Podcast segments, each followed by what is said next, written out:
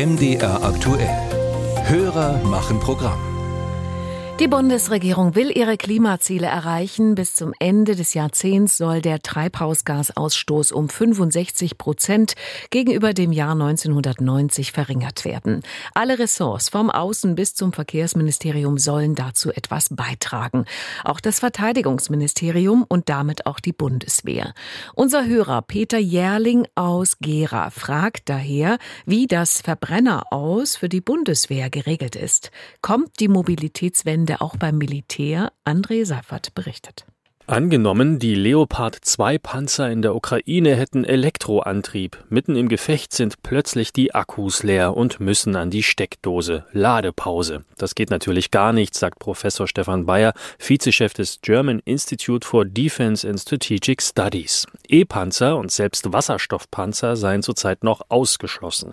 Und dennoch sei es sinnvoll, die Mobilitätswende bei der Bundeswehr anzustreben. Weil wir massiv abhängig von fossilen Brennstoffen sind. Und diese Abhängigkeit von fossilen Brennstoffen hat zum einen die Konsequenz, dass wir in Klimaschutzfragen reinrutschen, und zum zweiten sind wir abhängig von Despoten. Das kostet uns richtig Geld, Fossiles zu verbrennen. Das haben wir bitter gemerkt, als Putin den Krieg anfing gegen die Ukraine. Wie die Bundeswehr das Verbrenner aus meistern kann, daran forscht das German Institute for Defense and Strategic Studies, ein Think Tank im Geschäftsbereich des Verteidigungsministeriums. Ein Leopard 2 wird wohl noch lange Diesel verbrennen, übrigens über 4 Liter pro Kilometer.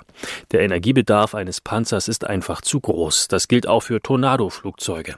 Doch anderes Kriegsgerät könne bald auf Wasserstoff umgerüstet werden, so Stefan Bayer. Gepanzerte Fahrzeuge sind durchaus denkbar, also die Dingos. Es ist darüber nachdenkbar, dass wir so bis grob Fahrzeuge bis 15 Tonnen Maximalgewicht betreiben werden können mit solchen Wasserstofflösungen. Wir werden Propellerflugzeuge mit sowas wie flüssigem Wasserstoff betreiben können. Wir sind da gar nicht so weit weg. Die Herausforderung sei, den Zeitpunkt zu finden, so Stefan Bayer. Verschläft die Bundeswehr die Mobilitätswende, können irgendwann die Verbrenner aus Mangel an fossilen Brennstoffen nicht mehr fahren.